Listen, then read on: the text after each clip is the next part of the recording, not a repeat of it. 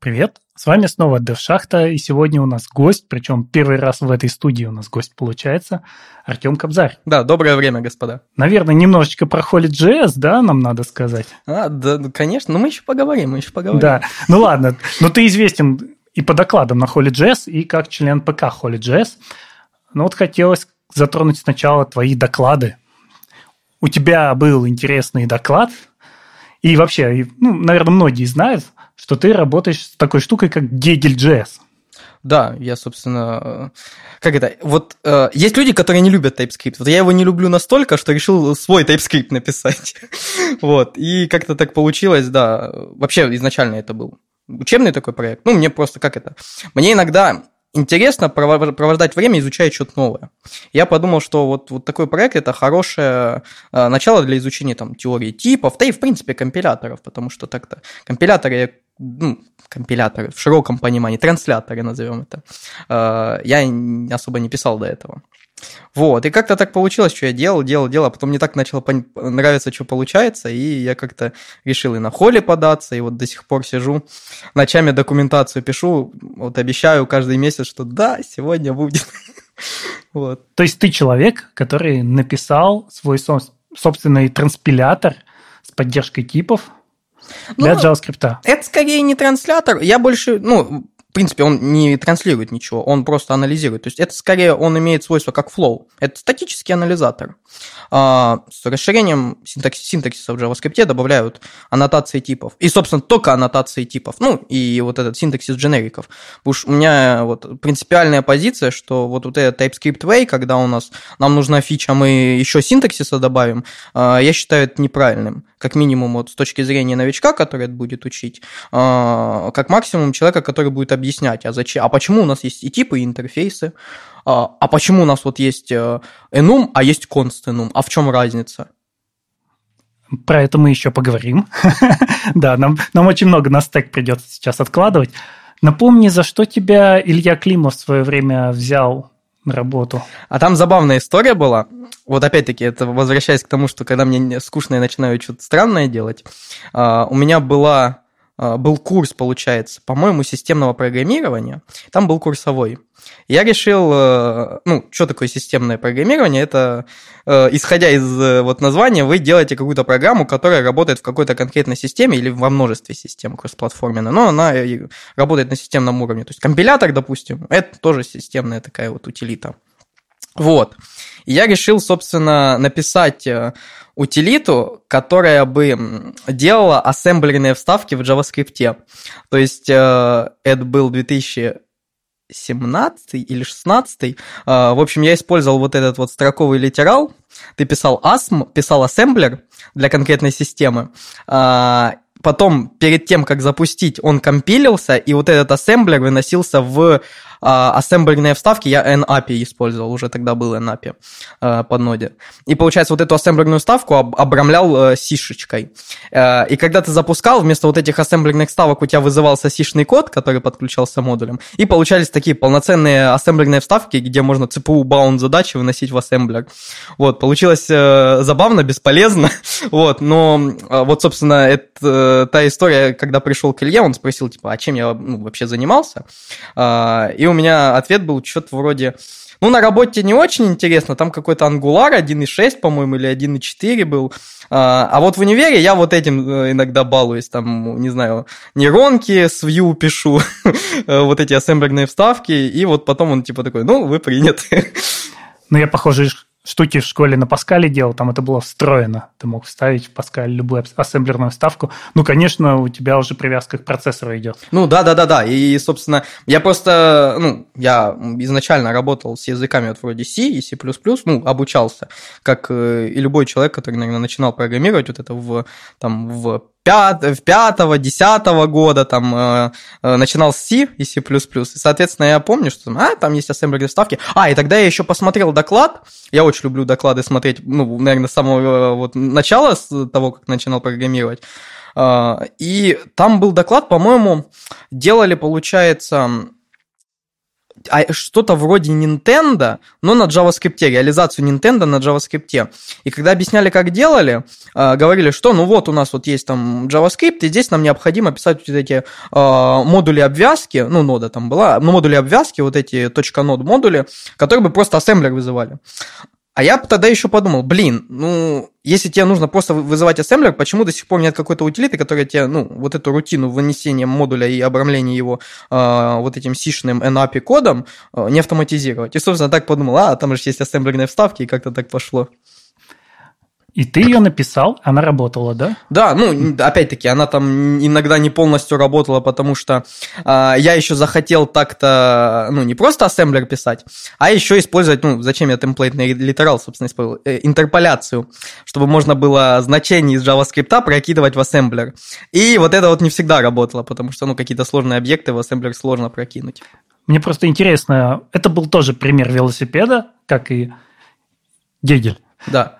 Я опять хотел сказать Хегель, потому что я очень долго думал, что он называется Хельга. Пока я не посмотрел доклад, я думал так. Слушай, хорошее название, надо будет какую-то утилиту. Да, можно.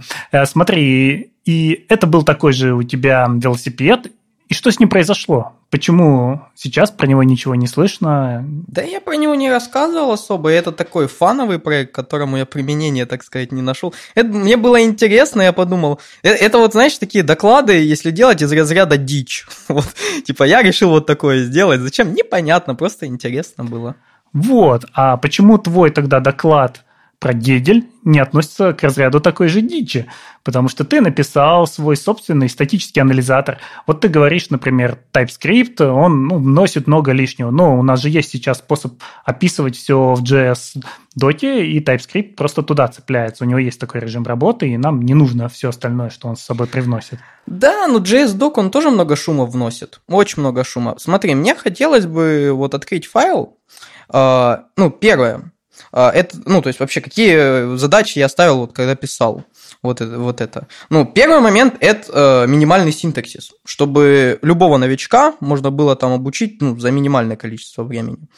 А, второе – это чтобы даже не обучая этого новичка, он писал JavaScript – а анализатор на него ругался, что он где-то типы не сводит, потому что вывод типов, он что в TypeScript, что в хваленом Flow, который заявляет, что у него хороший вывод типов, они не очень хорошие так-то. Ну, в TypeScript он-то в некоторых случаях вообще отсутствует, ну, то есть вот попробуйте там, я не знаю, в стрикт режиме, я не знаю, тип у аргумента не указать. Посмотрите, какой это валидный JavaScript в TypeScript. Вот. Э, и, соответственно, у него очень, ну, это э, второй момент, то есть вывод типов, чтобы можно было посадить человека, который даже не знаком с типизацией, но на него вот инструмент ругался и говорил, что, ну, лучше вот так сделать. А, вот. И третий момент – это вот дропнуть э, всякие вещи, которые позволяют этому самому новичку, который даже выучил синтаксис, который даже что-то понимает в типах, не делать э, ошибку типа в рантайме. Потому что в, с TypeScript, что с Flow сделать... Ну, с Flow чуть более тяжелее, а, но Flow так-то и сложнее с точки зрения концепций. А, вот. А в TypeScript это вообще очень просто сделать. Ну, то есть э, от самого банального, что первое в голову приходит, это any, а, до небанального вот TypeGuard которые, ну, они никак, вот вы когда TypeGuard пишете, там никак не верифицируется то, что вот доказательство, которое вы написали, что оно соответствует тому, что вы написали, что вы декларируете, а, как, какого типа будет доказательство, для какого типа доказательства. А, соответственно, мы вот получаем а, инструмент, который вроде как заявляет, что вот мы упрощаем вам написание программ, что вы можете сразу посмотреть результаты, не словить там исключения и ошибки во время выполнения, но это очень просто сделать, если не знать каких-то тонкостей. Но ведь есть же тесты. А, да, но опять-таки, а если у тебя тесты проверяют типы, зачем тебе статический анализатор для типов? Я сейчас не про типы. Тесты у тебя проверяют корректность работы твоей программы. Да, корректность бизнес-логики. Ну. Да, а то, что у тебя, я не знаю, был пустой массив, а, и вдруг, когда ты взял там элемент, там undefined оказался, и когда ты сложил, ты none получил, а TypeScript вроде как заявил, что ты number там получаешь, или как, ну, опять-таки, у тебя массив каких-то объектов, а, не знаю, массив пользователей в чате, да, и ты хочешь посмотреть имя у этих пользователей, и как-то туда прокрался undefined. Ну, как он может прокрасться? Вы за массив вылезли все, как бы у, у тебя исключение рантайма не на то, что у тебя там в бизнес-логике неправильно что-то, что ты юзера неправильно описал с точки зрения этой самой бизнес-логики, а у тебя банальный type error, потому что undefined cannot get там property of undefined. Нет, это понятно, но если у тебя тесты эти все кейсы покрыли, то у тебя они не случатся. Ну, я же говорю, если у меня тесты покрывают кейсы проверки типов, зачем мне тогда статический анализатор для типов? Но ты считаешь, что вот это место – это проверка типов. Это разве не проверка входных данных? А, не, это проверка типов. Ну, смотри, ну, опять-таки, вот э, какой быть такой пример, чтобы очень э, такой показательный был. Ну, те же самые тайп-гварды. Вот абсолютно те же самые тайп-гварды. Вот э, написал ты тайп-гвард, что у тебя, допустим, даже не то, что пришло, а вот у тебя приходит в твою, в твою функцию там юзер или что-то, и ты написал TypeGuard, что это юзер, потому что он очень огромный. И ты просто банально в тайпофе, да, забыл проверить, ну, проверил, что объект, но забыл проверить, что у тебя как бы там не нул. А, и все. Ну, то есть ты вроде, у тебя внутренняя логика, это внутренняя кухня, это не входные данные, это то, как ты описал, там, я не знаю, подсчет пользователей или какую-то логику с пользователем, а у тебя тут undefined вылез, или, ну, ну, в данном случае. Ну, я же говорю, моя-то позиция в чем? Если есть э, статический анализатор для типов, да, то он тесты на типы не нужно писать. А если у вас пишутся тесты на типы, то вам не нужен статический анализатор. Логично.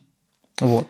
Мне очень понравилось в твоей тулзе то, что она запрещает писать if с приведением к boolean. Вот это, это действительно классно, потому что я всегда с этим борюсь в коде, когда люди так делают. Ну, когда просто закидывают туда объект, и ожидает, что он приведется к true. В лучшем случае объект, в худшем случае они-то закидывают число, которое 0, и все невалидное, ушло ветка.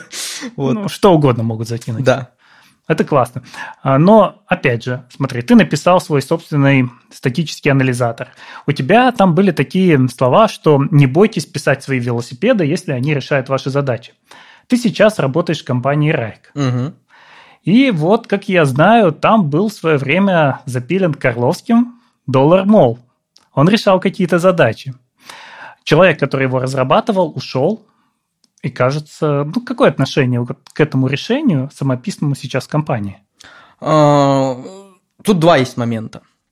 А, давай начнем с того, что я не уверен, опять-таки, я не пользовал мол, а, поэтому я не могу там с точностью заявлять, что те проблемы, которые решает мол, не решаются существующими инструментами, существующими фреймворками, которые имеют более лучшую поддержку.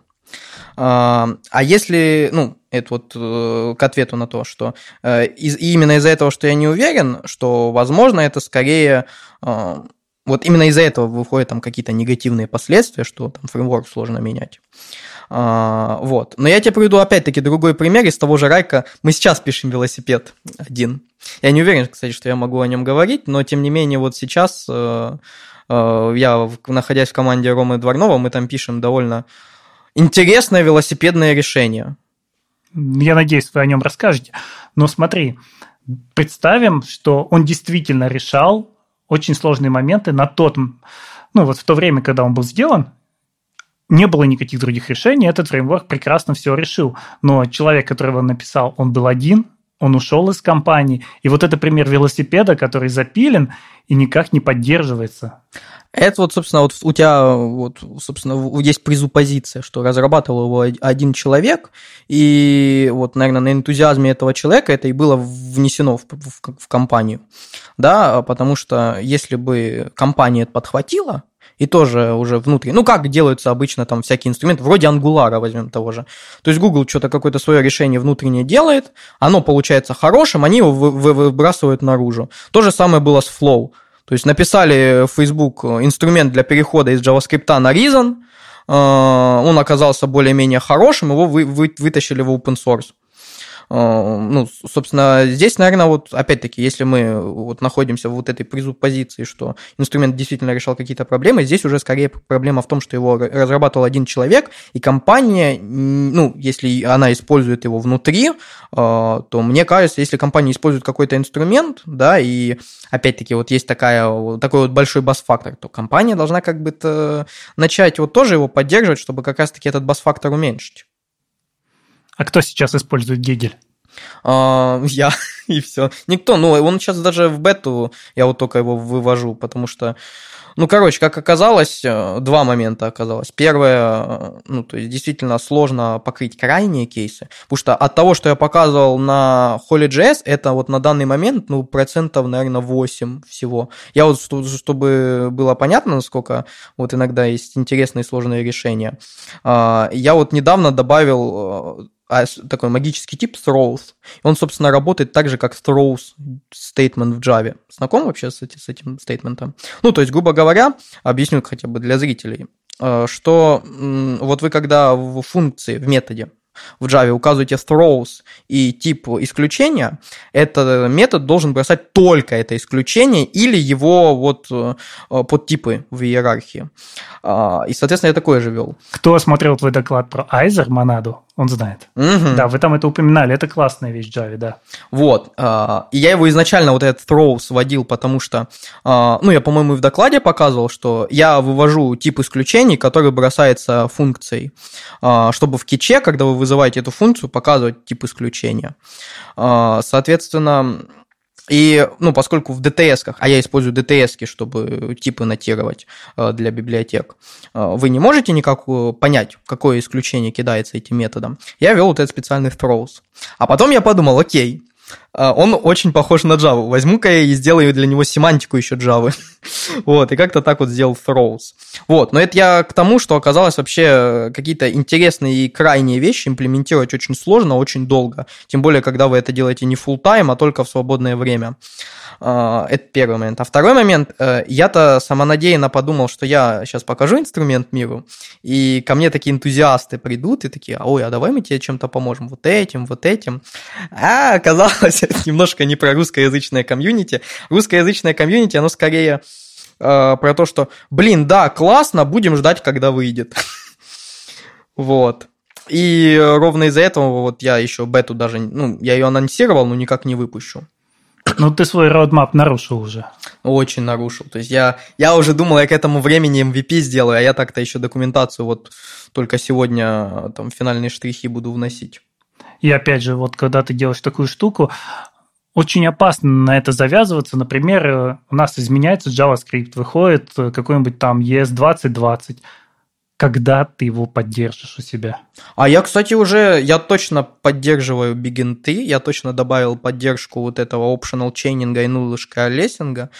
Э, я единственное, чего боюсь, что эти Э, вот эти вот, э, не знаю, видел или не видел, мы упоминали у себя в подкасте, э, есть пропозал, который добавляет флаги для импортов.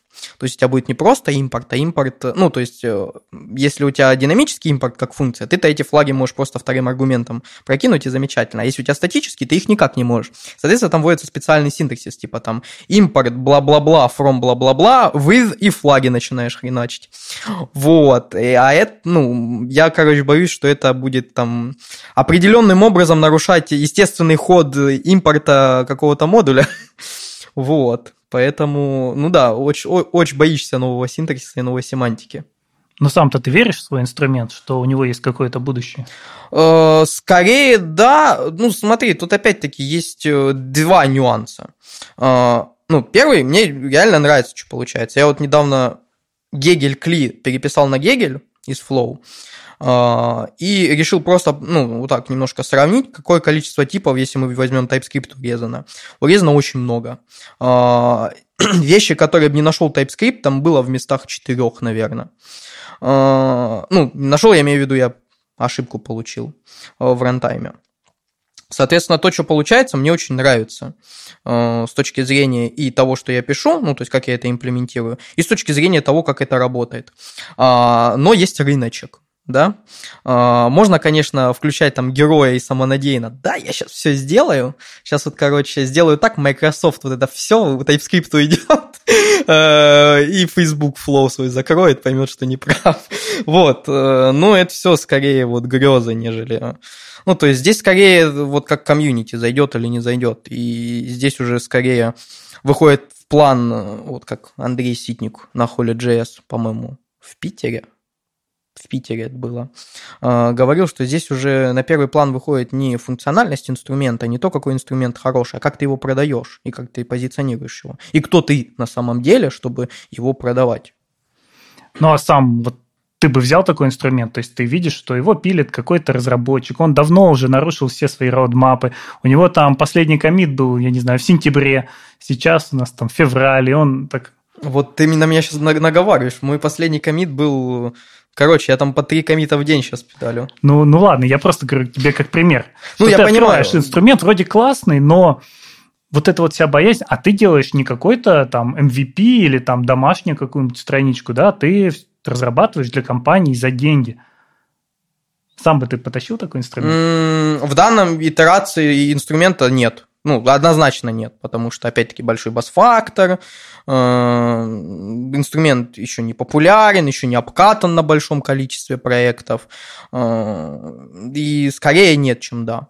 Э, поэтому его нужно, вот, поэтому вот есть маркетинг. Вот я могу тебе в пример привести, какой же мне пример Андрей Конечников приводил, я вот запамятовал. По-моему, это жест был. Не, не жест.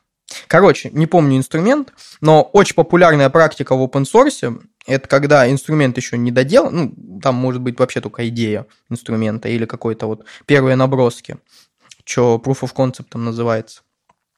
Э, и э, какой-то известный человек берет его, начинает форсить, и просто люди подключаются и начинают коллективно его допиливать, и потом, поскольку видят, что куча контрибьюторов, вроде человек известный его продвигает, ну, надо брать. Вот я слышал там, не знаю, X, ставьте вместо этого X какого-то известного западного докладчика-разработчика, э, сказал, что инструмент хороший, ну и все, буду тащить. Это вот скорее про то, про продажи, нежели про...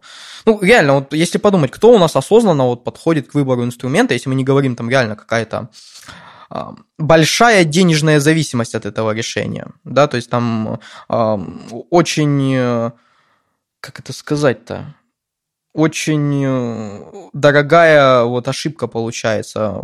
И если вот эта ошибка очень дорого, э, то там уже люди очень ну, подходят э, более осознанно, более, более строго. А вот обычно, когда ты там выбираешь, я не знаю, вот, ну, буквально недавно я, ну, вот сколько библиотек для клонирования объектов, как ты думаешь? Deep клонинга. Я только одну, по-моему, помню. Вот недавно сделали... А, ну, Лодеша?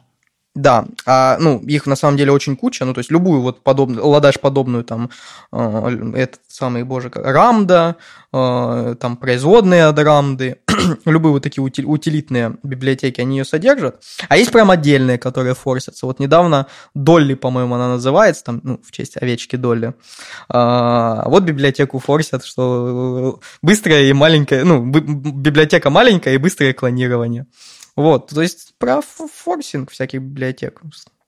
Ну, сейчас можно наблюдать, например, войну там эффектора и реатома. И оба сейчас пока не популярные инструменты. Кто из них победит в маркетинге, тот, может быть, и выстрелит. А может быть, оба не выстрелят. Угу. Ну, здесь скорее, я же говорю, в современном фронтенде, может быть, лет так 10-15 назад, когда вы делаете инструмент один, э, это заходило, потому что ну, строго говоря, не, ну ладно, 15 лет это я загнул, наверное, 20 лет больше назад. То есть, когда вот только первые-первые витки JavaScript были, когда JavaScript вот, собственно, вот такой бизнес-value и не имел. Тогда, может быть, крутые идеи, они выигрывали, вот. А сейчас рыночек решает, и те, кто, кто стоят вот за этими инструментами.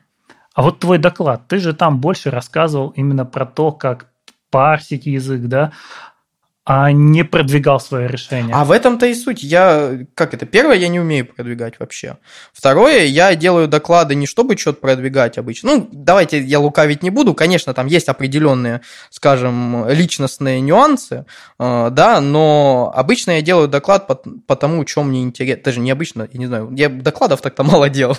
Вот, я обычно делаю в том, чем мне интересно, и э, чтобы это интересно показать другим людям, что, допустим, ну, цель вот этого доклада, она была э, изначально вот просто показать, что ну, это не так сложно. Типа, попар, пропарсить дерево, построить табличку, из этой таблички какие-то выводы сделать автоматически, это не так сложно. Э, чтобы просто люди не боялись и не, не было такого, знаешь, что вот есть там, я не знаю, что у нас сейчас называется формашлеп, а вот здесь там какой-то человек, который Node.js, а где-то там человек, который компиляторы пишет. Вот. Здесь скорее вот про показать, что это, это просто, это интересно и очень много очень много нюансов начинаешь изучать, пока ты это делаешь. А вот после доклада Евгений Кот тебя спрашивал о том, что ты забыл про такой язык, как Dart. Сейчас ты работаешь вместе с Евгением. И как тебе кажется, решает ли Dart твои проблемы? Не все. Ну, то есть, э, если мы говорим про строгость, Скорее да, чем нет, но там иерархия типов странная. Ну, то есть, э, null – это а, валидное значение для любого типа в дарте. То есть, там нет понятия nullable. Там все по умолчанию nullable. То есть, э, ну, там есть вот optional chaining, который нас от этого спасает. но тем не менее. А, второй момент, вывод типов там э, завязан на runtime. То есть э, я, по-моему, на DartUp е показывал это. То есть я на DartUp е, опять-таки, вот про то, когда мне нечем заняться, интересно что-то покопать.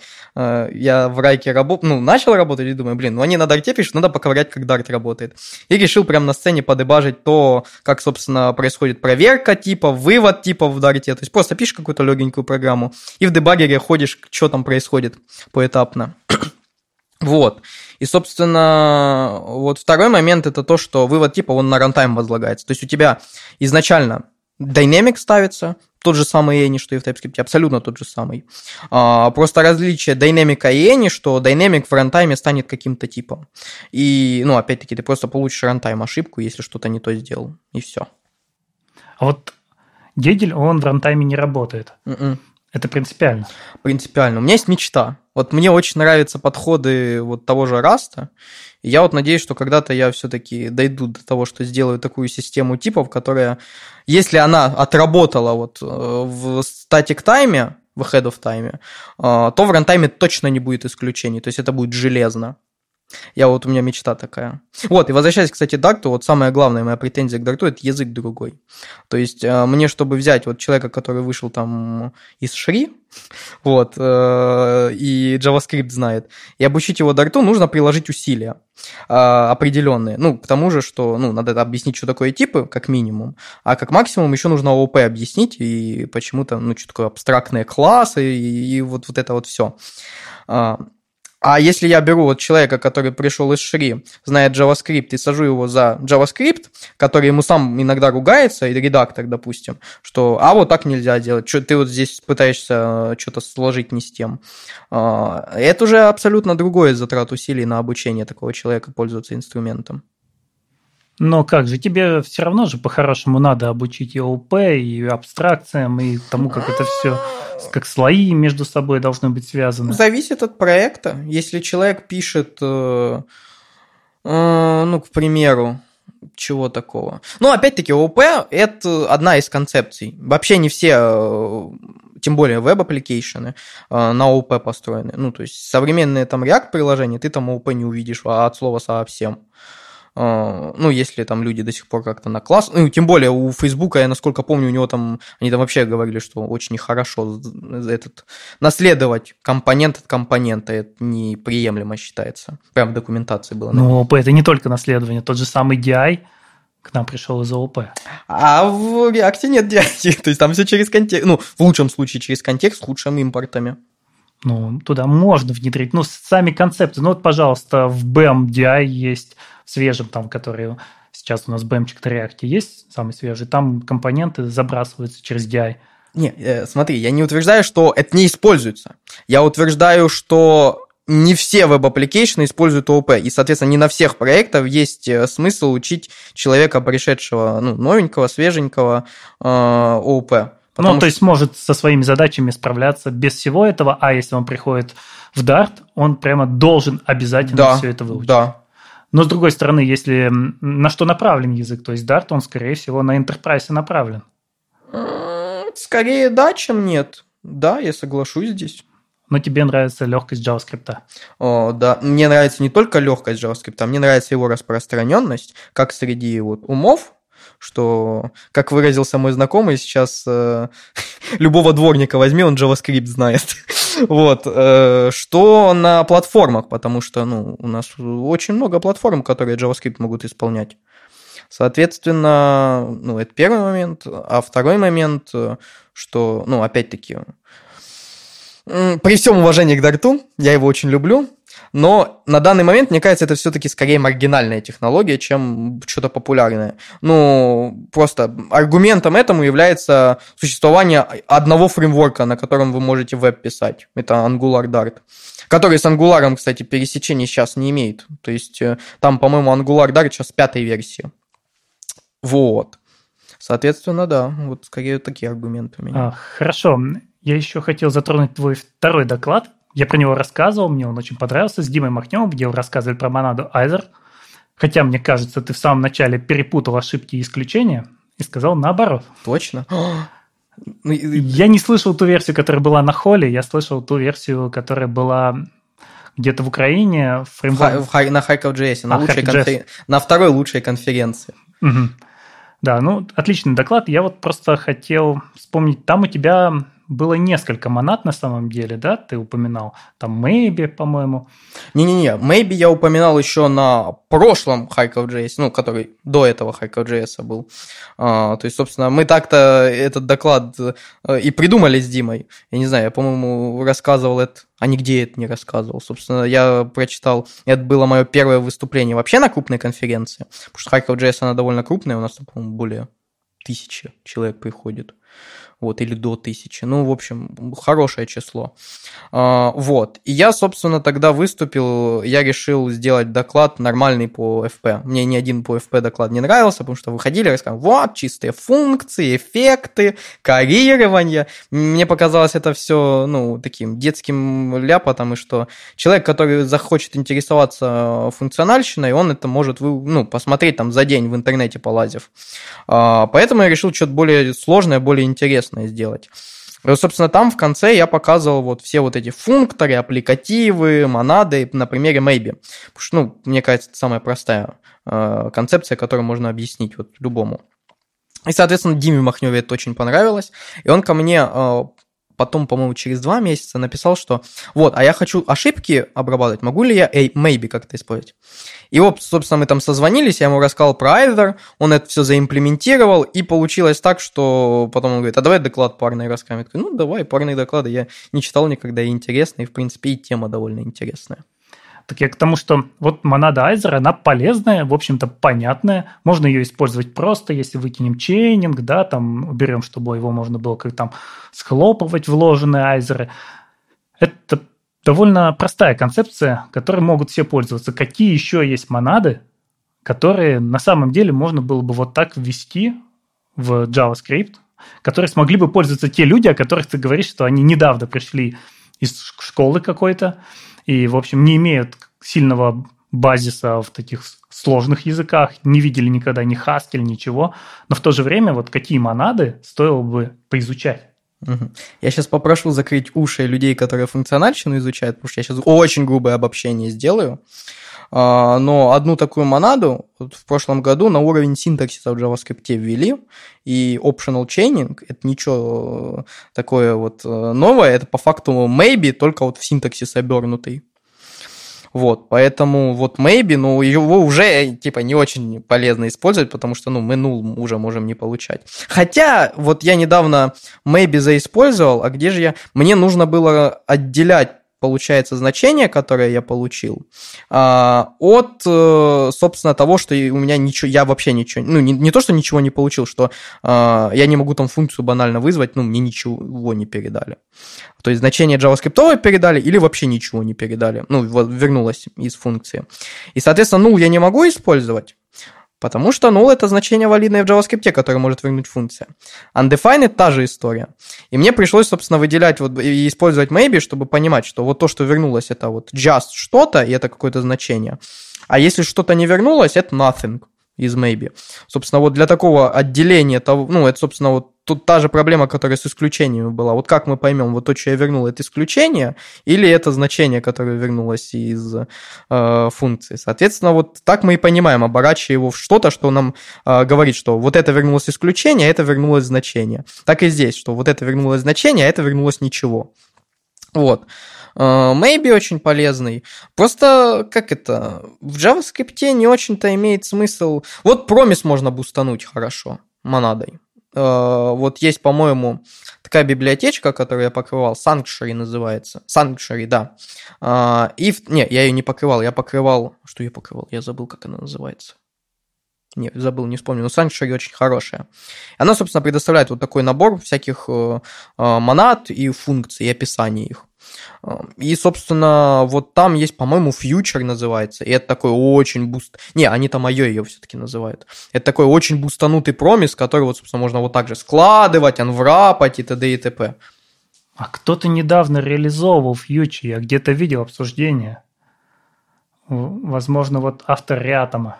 Mm. Вот. Кто-то, кто-то точно недавно где-то писал про фьючер, надо найти. Ну, вот, собственно, вот это IO, он же фьючер, э, это, собственно, тоже... Ну, по факту, если подумать, я и, по-моему, вот в своем самом прошлом, самом первом вот этом докладе рассказал, что промис там, э, если там ему там пару методов добавить, тоже монада. То есть, ну, а промис используют ну, все Промис срисовали просто с монат. Ну да, по факту. Ну там, мне кажется, все-таки промис с э, C-Sharp срисовали, с C-Sharp фьючер. Ну, а откуда они все да, взялись? Да. Хорошо, ну просто я думал, может быть, есть еще какая-нибудь классная монада, которую мы вот мимо ходим, потому что когда я посмотрел на концепцию Айзера, она меня поразила. Она простая и настолько удобная, и я потом стал видеть ее везде, но реализованную самостоятельно. Кто-то возвращает просто или ошибку, или ответ, ну, самое дальнее приближение. То есть они уже перестают выбрасывать исключения, но контейнера у них два. Кто-то уже пришел к контейнеру и возвращает внутри контейнера два состояния, а вот кто-то доворачивает его полностью и реализует полноценно монаду. Ну смотри, просто по факту монада это не какой-то набор утилити типов, да, как в TypeScript. Монада это определенный интерфейс, который может любой тип реализовывать. А, вот ситуация, э, которую, я не знаю, вырежешь, если не, нельзя полить.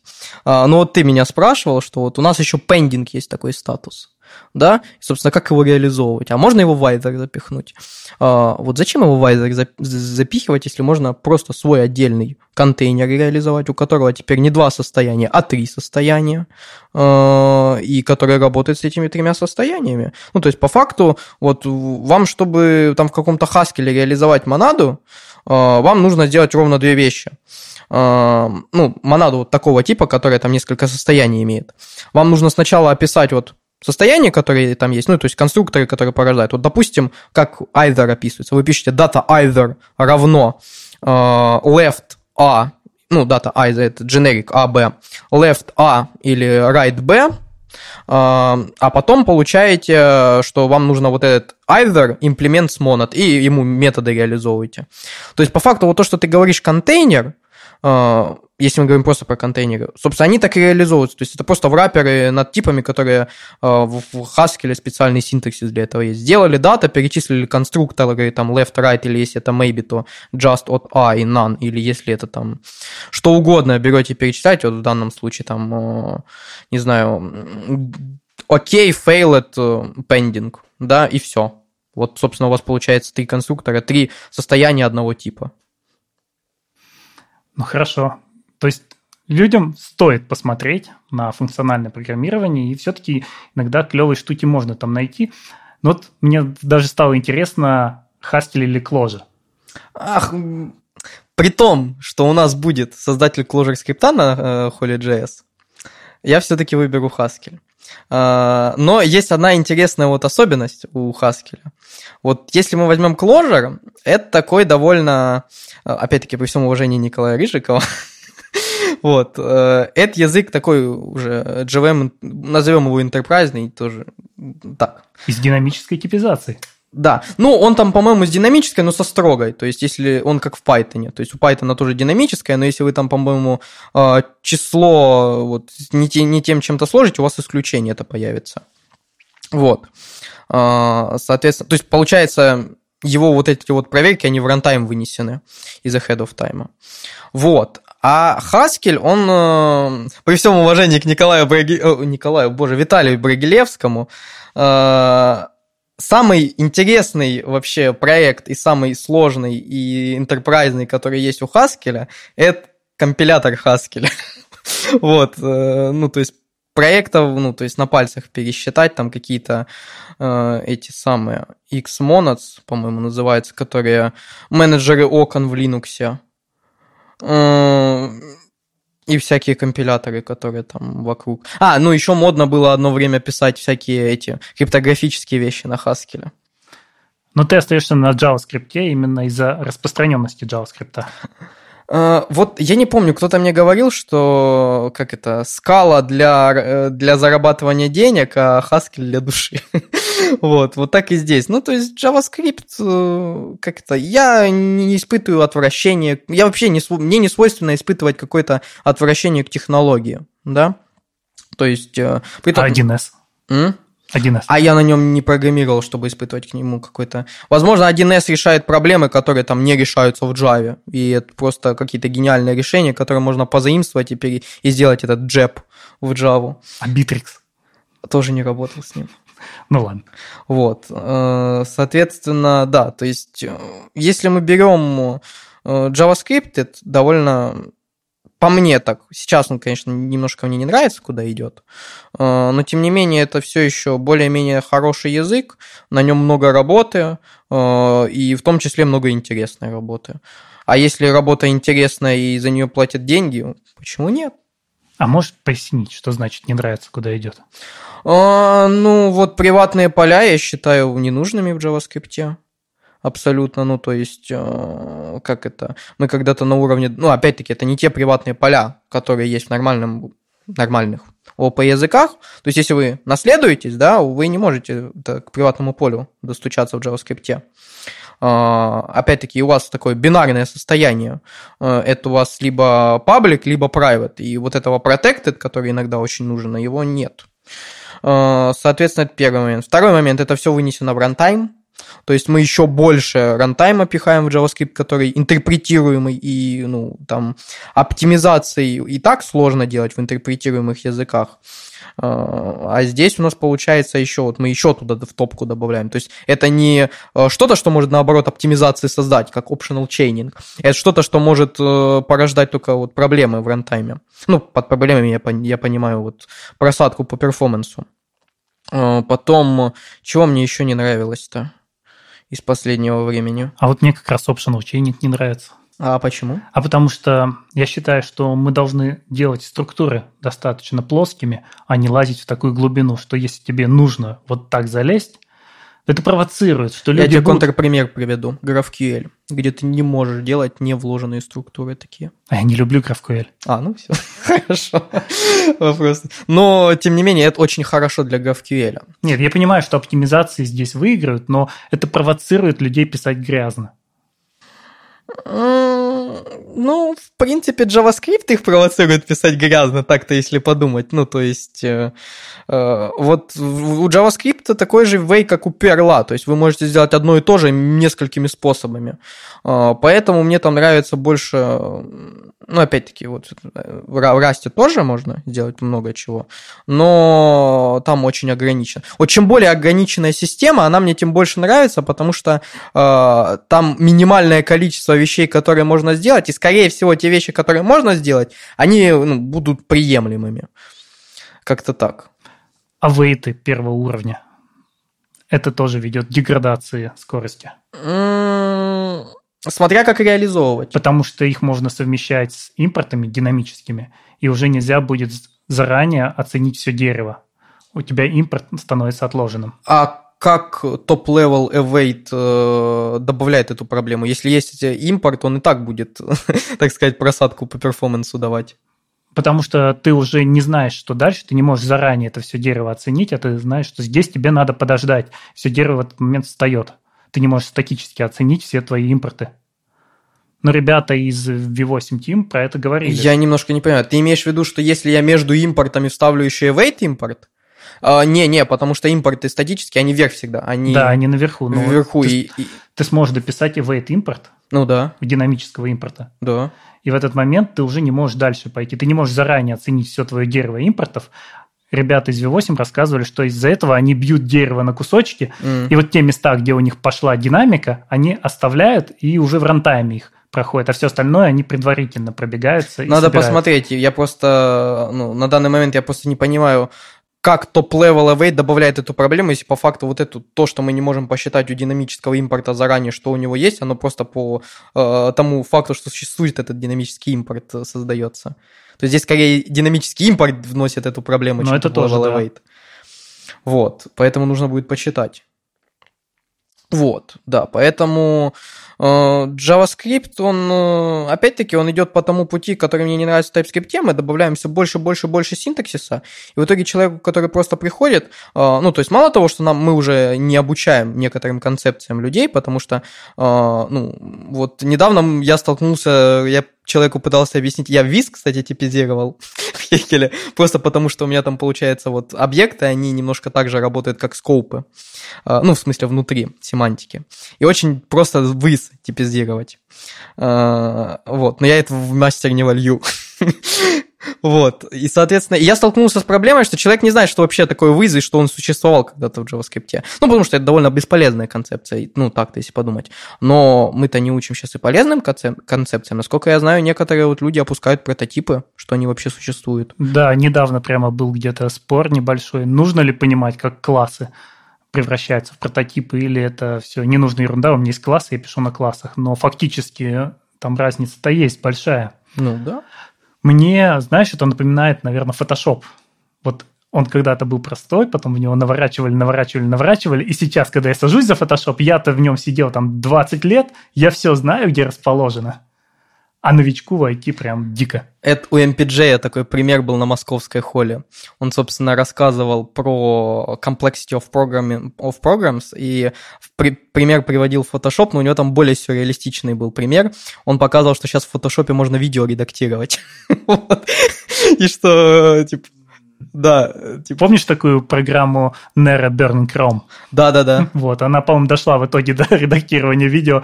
Начинали-то они с записи дисков. Ну вот, да, то есть э, кстати, да, забавный пример был. Да, про JavaScript, что э, да, он пока еще хорош, но там очень много вещей, которые начинают его делать сложным, э, противоречивым и не очень приятным для программирования. Э, ну, именно из-за именно из того, вот это начинается, вот ровно, кстати, хороший пример, это проблема C++.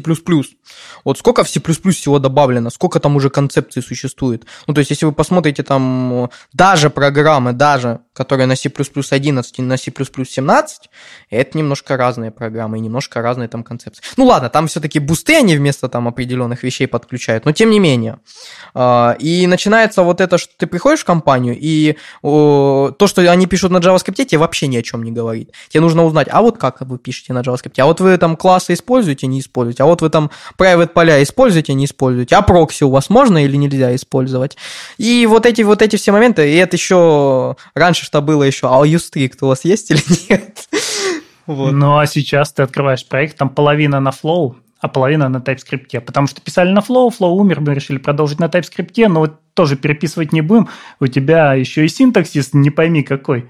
А, а там еще вставка на чистом JavaScript. А еще любители Flow могут такие, ну, мы, мы еще маленький, маленький сервис на Риза не напишем. вот.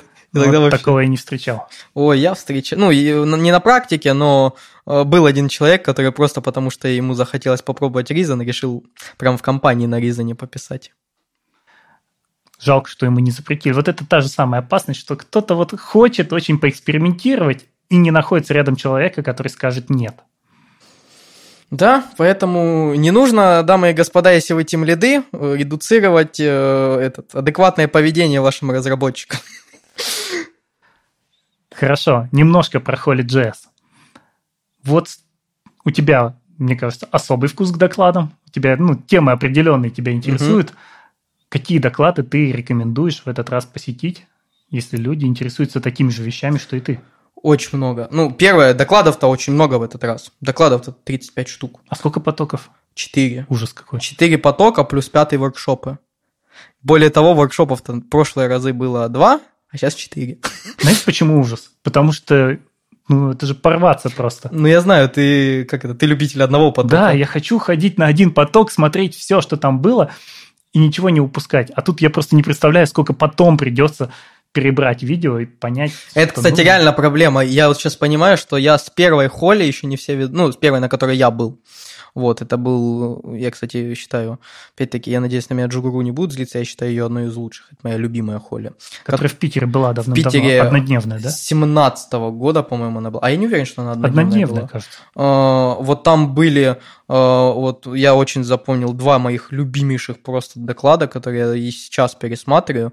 Вот первый был э, Дмитрий Бежецков, вот я не помню его коллегу, которые они на Эльбрус архитектуру Mozilla портировали. Он, кстати, в этот раз будет, вот э, возвращаясь к докладам, на которые я буду ходить, э, вот даже при том, что я надеюсь, я буду этот доклад помогать, ну, то есть имею в виду, то есть помогать Дмитрию построением э, и прослушивать несколько раз этот доклад. Но я на него все равно пойду, потому что, ну, опять-таки, мне его доклад очень предыдущий нравится, я помню, это мой реально любимый доклад. А, а второй момент, он в этот раз-то про WebAssembly, он сейчас в Игалии работает, а, и он непосредственно занимается там имплементацией некоторых фич в WebAssembly. И вот мы даже, когда я с ним созванивался, мы очень много интересных моментов обсудили. И про garbage collector, и про то, как exception ы там немножко WebAssembly э, грязь вносят и т.д. Вот. Э, возвращаясь к этой холле, да. И второй, это был... Вот я фамилию постоянно путаю. Денис, Денис, Денис, Денис который про Ю рассказывал, про фреймворк на Расте, который тоже через WebAssembly React подобный. А почему первый? Это же было недавно. Это года два назад было в ну, Питере. Ну, да. А, это первый, на который ты был. Да, да, да. А, я Мне, мне что-то было лет... Самыку. Холи, я знаю, ты, ты был в том зале, который я вел. Просто эти доклады там шли. Угу, вот. Да, да, это был наш хардкорный зал. Он, к сожалению, был недозаполнен, по моим ощущениям. На самых классных докладах почему-то немногим людям оказался интересен и Эльбрус, и фреймворке на Ну, слушай, я это воспринимаю, вот опять-таки, у меня вкус докладов такой, что э, есть просто разные, так сказать, посетители, уровни посетителей, несколько плато у посетителя. Есть посетитель, который хочет узнать о новых технологиях. То есть просто узнать, что там вообще в мире творится, да, то есть это скорее всего, опять-таки, я ни в коем случае не, как дискриминацию не воспринимайте по какой-то э, конкретному направлению работы, но есть какой-то тимлит, который технологии, ну, обычно менедж, менеджментом занимается, ему просто хочется быть в курсе, да, а, какие сейчас технологии, что сейчас популярно, а, куда сейчас стоит обратить внимание, что если те ребята приходят там и говорят, а давайте вот это сделаем, чтобы ты мог парировать, что это хорошая или не очень хорошая технология. Второй уровень, это, ну, не, тут не уровень, скорее второй вид, а, это такой практикующий, практикующий инженер, который хочет ту, ту самую, он такой, я называю это утилитаристом прям диким, он хочет везде практическую пользу увидеть, то есть он везде приходит на такие доклады, которые там, вот про Nest архитектуру, Э, я, кстати, тоже очень хочу пойти. Вот в 16 я-то работал, но работал не так много и не в таких больших проектах. Ну, так я деньги заплатил, я хочу максимум получить за эти деньги полезного. Да, ну просто ты же понимаешь, тут начинается... Здесь, собственно, вот э, я очень люблю философию академическую, по, поэтому у меня сейчас постоянно там...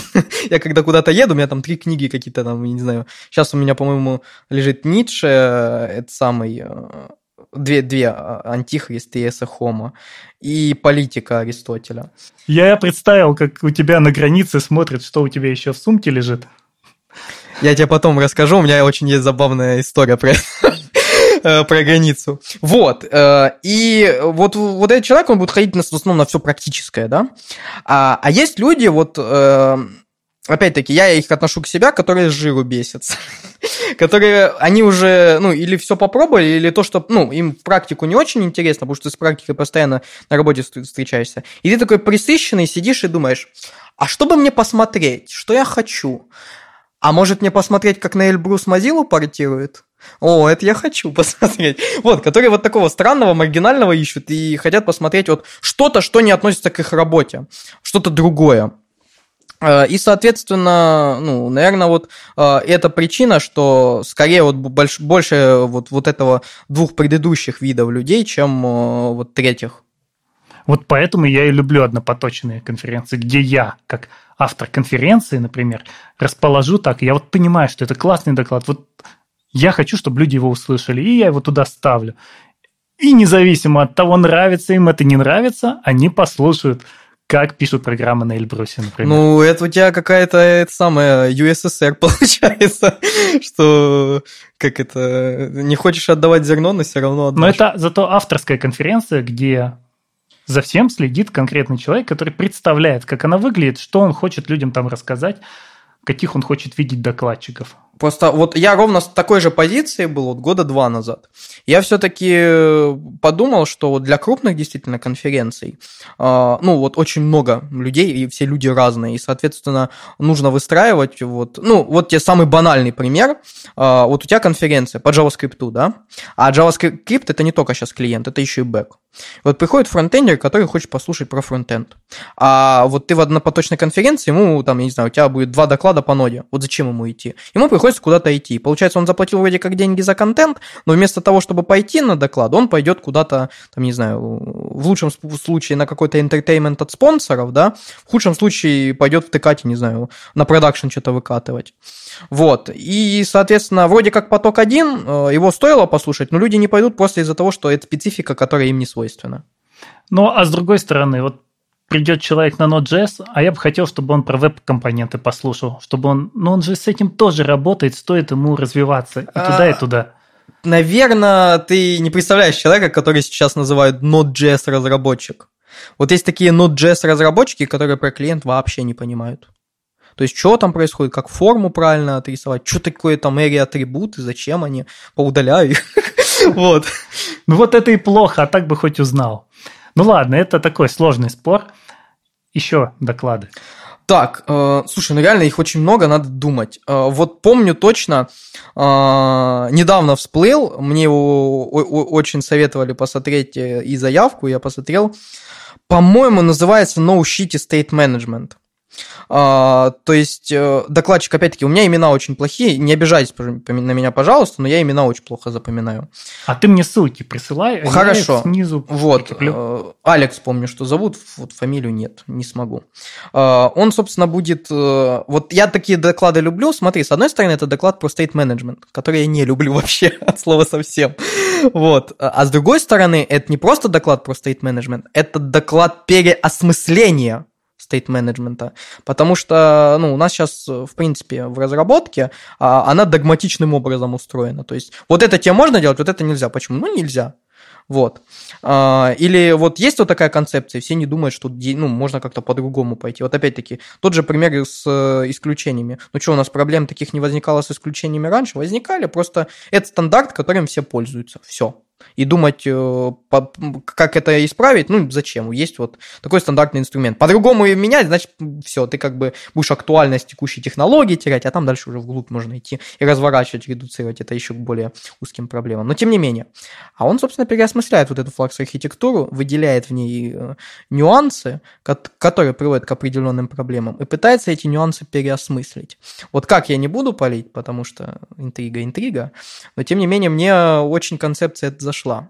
Вот вспомнил еще Чарли, мы с Дмитрием ездили на .js в Париж, и вот, собственно, там мы с Чарли познакомились и разговорились, и она, получается, насколько я понимаю, будет э, расширять вот, ну, если не будет, мы это тоже вырежем, вот, э, свой доклад, э, который вот она в Париже представляла, то есть она немножко будет рассказывать и про машин learning, и про вот немножко другую концепцию машин learning. Она там показывала пример, того, как благодаря там вот э, машинному обучению можно понимать по звукам, чем сейчас занимается человек. Ну, допустим, у тебя там включила вода и что-то шуршит, ну, наверное, ты голову моешь. Да, или у тебя включилась вода и э, какой-то звук, ну, когда вы зубы чистите, наверное, ты зубы чистишь. Зачем это понимать? А, а для того, что у человека, у него есть определенные, назовем это ритуалы утренние, да? Вот, допустим, я пока почистил зубы, я хочу потом кофе попить, да? Или наоборот. Но возьмем первый кейс. А, и, соответственно, можно поставить такие а, инструменты, которые будут детектить, что я сейчас чищу зубы, и они, пока я чищу зубы, мне заварят чай, и, и у меня будет сделано кофе, когда я уже почищу зубы. Отлично, но при чем здесь JavaScript? По-моему, это все как э, она показывала это на примере JavaScript, как это все обучать. Ну, то есть она прям э, делала э, демку на фронте, где, собственно, у тебя прям на фронте отображалось и чем ты занимаешься, и как это определилось. И, собственно, это и к вебу можно применять. Ну, то есть, опять-таки, если ты отошел, и у тебя какой, ну, да, даже, ну, да, вот к вебу, допустим, возьмем какой-то секьюрный сайт, да, на котором, ну, нежелательно, чтобы ты оставлял компьютер без своего вот э, воззрения. Ты ушел, и у тебя звук стула, который ты встал, и какие-то шуршания произошли. И все, и тишина. Можно задетектить, что ты ушел куда-то. Значит, надо разлогиниться, чтобы какой-то нехороший человек не подошел и не а, забрал все элементы. То есть этому, короче, этой концепции очень много применений на самом деле. А, она такая футуристическая, но тем не менее, у нас когда-то и компьютер Vision был футуристической такой э, этой решением проблемы, но тем не менее, вот как бы о, ваш iPhone сейчас вам по лицу разблокирует. Да когда-то не верили, что и JavaScript станет языком для всего, а не только чтобы дату выводить и кнопки перекрашивать из красного в зеленый. Да, поэтому, блин, ну я вот, я вот пока рассказываю, я вспоминаю вспоминаю доклады, понимаешь? Вот опять-таки у нас будет, э, как я уже упоминал, создатель ClojureScript. То есть с ним можно будет поговорить не только о строении ClojureScript, а можно еще и потроллить, где ClojureScript используется. Но это другая история. А, дядюшка Боб будет. Слушай, это, ну, то есть мало того, что... Э, ну, про это я уже, по-моему, раза два в разных выпусках сказал. Ну, да. Э, то есть и, и далее, и далее, и далее. То есть, э, короче, очень много, насколько я помню, у нас практических докладов в этот раз. Очень много. В этот раз вот четыре воркшопа. И воркшопы, короче, тоже это довольно такие... Не очень явно редуцируются к JavaScript. Вот. Из того, что очень явно редуцируется к JavaScript, это по GraphQL. А, то есть а, там будут рассказывать, получается, про то, как, собственно, сразу, ну, а, на примере, по-моему, призмы, будут показывать, как, собственно, тебе сделать GraphQL приложение из бэка и из фронта. То есть как с ним общаться, и, ну, по факту ты строишь GraphQL приложение полностью, и с нодой, и с фронтом. Паша Черторогов? Нет. Ничего себе! Не Паша. Про GraphQL не Паша Черторогов. Паша за день до конференции у него будет два воркшопа. Не, за, за, за день один воркшоп, по-моему, и после еще один. Насколько я помню. А, вот. Потом будет по WebGL. И я считаю этот э, воркшоп очень важным и полезным. Почему? С одной стороны, как бы WebGL не все пишут. Далеко не все, и очень маленькая специфика того, где его можно использовать. Но с другой стороны, все о WebGL слышали. Сколько WebGL уже лет. А, попробовать WebGL, ну просто вот, чтобы попробовать. Вы, конечно, можете видосы на YouTube посмотреть, а, но вам скорее расскажут вот то, что вы можете прочитать на сайте. Да, а, а какие-то более такие практические нюансы вам, скорее всего, не расскажут. Это нужно шишки набивать. А, почему? Потому что, опять-таки, пользуются WebGL очень мало, специфика очень узкая, а, и, собственно, как-то попробовать что-то практическое на нем сделать, ну, не, я, по крайней мере, не видел такого. И в итоге у нас получается что? Что э, есть WebGL, все о нем слышали, много, многие хотят попробовать, э, но не могут. И, соответственно, приходит, вот будет э, у нас, э, опять-таки, вот по WebGL, где вам покажут, насколько я помню, ну, по крайней мере, вот первично, э, прям будут модельки строить и их загружать 3D-модельки в браузер и что-то с ними делать, там, анимацию или что-то такое. Вот. То есть, опять-таки, попробовать WebGL можно. А, потом, очень интересный, э, это, я назову это про архитектуру, но про другую архитектуру. вот, потому что будут рассказывать, собственно, про то, как оценивать проект и э, что нужно учитывать. Это будет... Да что же мне все имена вылетают? И хорошо же общаюсь с человеком. Да у меня такая же проблема, не переживай. Вот я путаю, подожди. Э, во фронтенд юности Богачук или Богачев? Богачев. Богачев, значит Богачук. Богачук, а, да, знаю, у него же классные доклады. Да, всегда. да, да. И вот, собственно, он будет делать, он, он же, ж, э, насколько я помню, архитектор в Да. ЕПАМе. И Да. он, собственно, будет рассказывать вот про ту самую вот архитектуру и как ее оценивать. Как проект в целом оценивать. Ну, Я же говорю, это архитектура, но другая архитектура. Да, я помню, я несколько его докладов смотрел, было очень интересно. И что очень сложно редуцировать к JavaScript, так это этот воркшоп. Подожди, подожди, это был воркшоп. Это воркшоп будет. Отлично. Вот, то есть э, вам прям на каком-то примере, мало того, что покажут, как оценивать, еще и в конце чек-лист покажут, ну, я извиняюсь, что вообще делать. И самое вот, что сложно редуцировать к JavaScript, это по Postgres воркшоп. Вот, но мы его, как это, мы... Есть определенное видение, что воркшопы, по крайней мере сейчас, поскольку они не очень популярны в России, э, их сейчас нужно делать, э, что называется, эс- essential, основными, такие базовыми. И, соответственно, ну, то есть мы какие-то очень большие темы, такие сложные, и какие-то вглубь погружаться. Ну, потому что, опять-таки, вот делать, допустим, по WebGL, сложный воркшоп. Какой смысл, если э, людей, которые, в принципе, ну, шарят, назовем это, мало, и, э, ну, даже если они шарят, вот, то есть... Мало того, что их очень мало, и могут просто никто не прийти. а, Там еще, поскольку устоявшихся практик каких-то нет, да, а, могут просто споры возникнуть. Просто так. Вот, опять-таки, по Postgres. Вот, конечно, можно сделать сложный воркшоп там про, я не знаю, про логическую репликацию воркшоп, в Postgres, как настроить.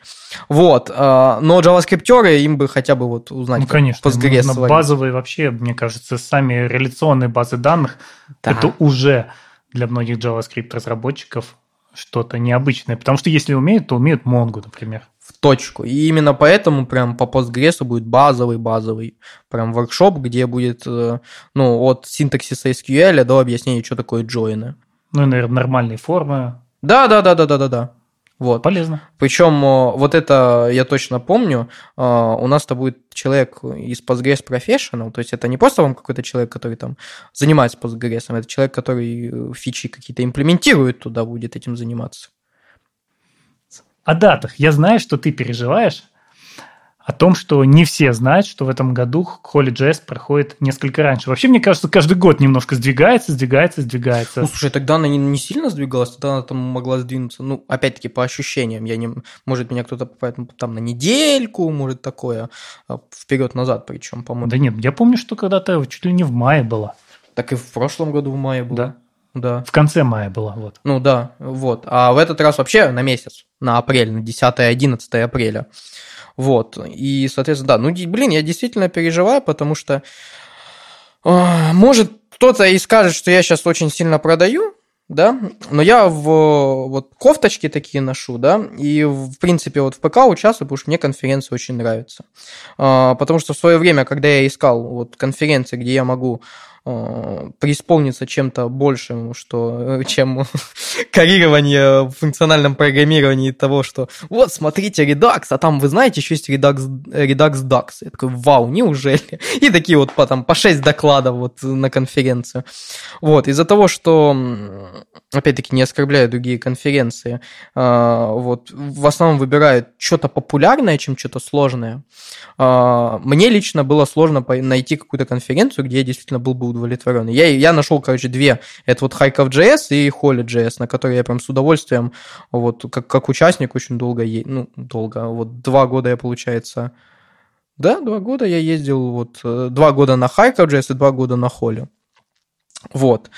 И, блин, ну, короче, очень, мне кажется, будет неприятно, если вот просто из-за дат там в этом году получится, что люди не смогут поехать, прийти, да? Ну, просто неприятно будет. Просто забудут? Ну, или, ну, первое, да, или, ну, бывает же, опять-таки, вот ты мог сделать так, допустим, ты даже, возможно, вот был на прошлой холле, да, а, пом, помни, что она в мае, и планируешь себе что-то на апрель, а, и хочешь на холле пойти, а получается, что она переносится на апрель, и все, планы поменять нельзя. Вот, э, ну, да, вот как-то как так. Ну, в общем, не знаю. Я надеюсь, именно из-за вот этих экспериментов у нас э, холли получится.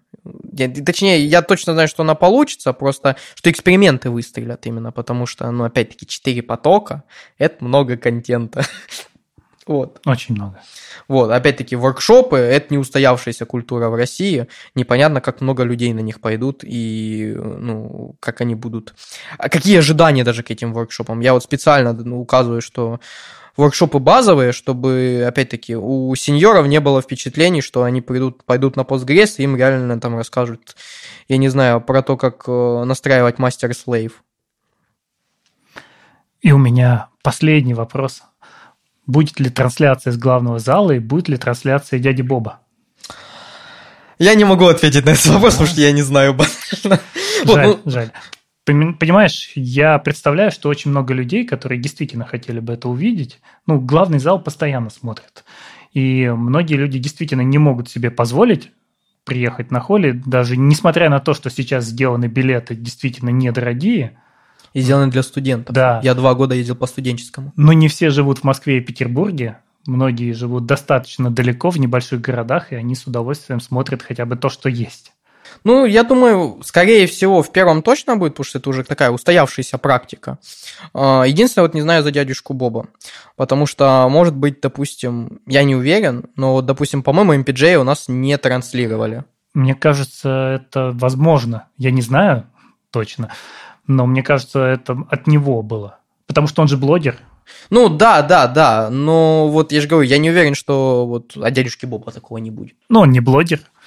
Ну, тоже личность медийная. Вот, ну что я точно знаю, что э, будет автограф-сессия дядюшки Боба, и там же можно будет его книги купить. То есть прям купить книгу и подписать у него. Ну, некоторые это любят. Да, ну, э, я вот сразу вспоминая, э, из такого вот была, по-моему, автограф-сессия у, опять-таки имя забыл, Джона Ромера, по-моему, на Техтрейне. Это, собственно, создатель Doom игры. Вот, и постеры, ну, там не книги, естественно, там постеры подписывали, ребят. Ну, понятно, человек-то такой. Можно еще и Кармака позвать. Ну, отлично. Тогда с теми, кто не забудет о том, что она приходит 10-11 апреля, мы увидимся прямо на Holy.js. Да. Я тоже там буду. Можете подходить, опять-таки, вспоминать, когда документация будет, потому что, мне кажется, я ее к апрелю не выпущу. Можете распечатать исходники, подойти к Артему, и он вам на них распишется. Да. И повыделять, где, короче, там, поскольку Flow, он работает очень хорошо, а я на Flow решил писать. Повыделять как- какое количество мест там с issue. или, Ну, э, Flow issue это как э, TS Ignore в мире Flow. Да, спасибо большое, что позвал. Хорошего вам вечера, ночи, утра, чтобы у вас там ни было. Надеюсь, чаек был вкусный с нами. Пока. Пока.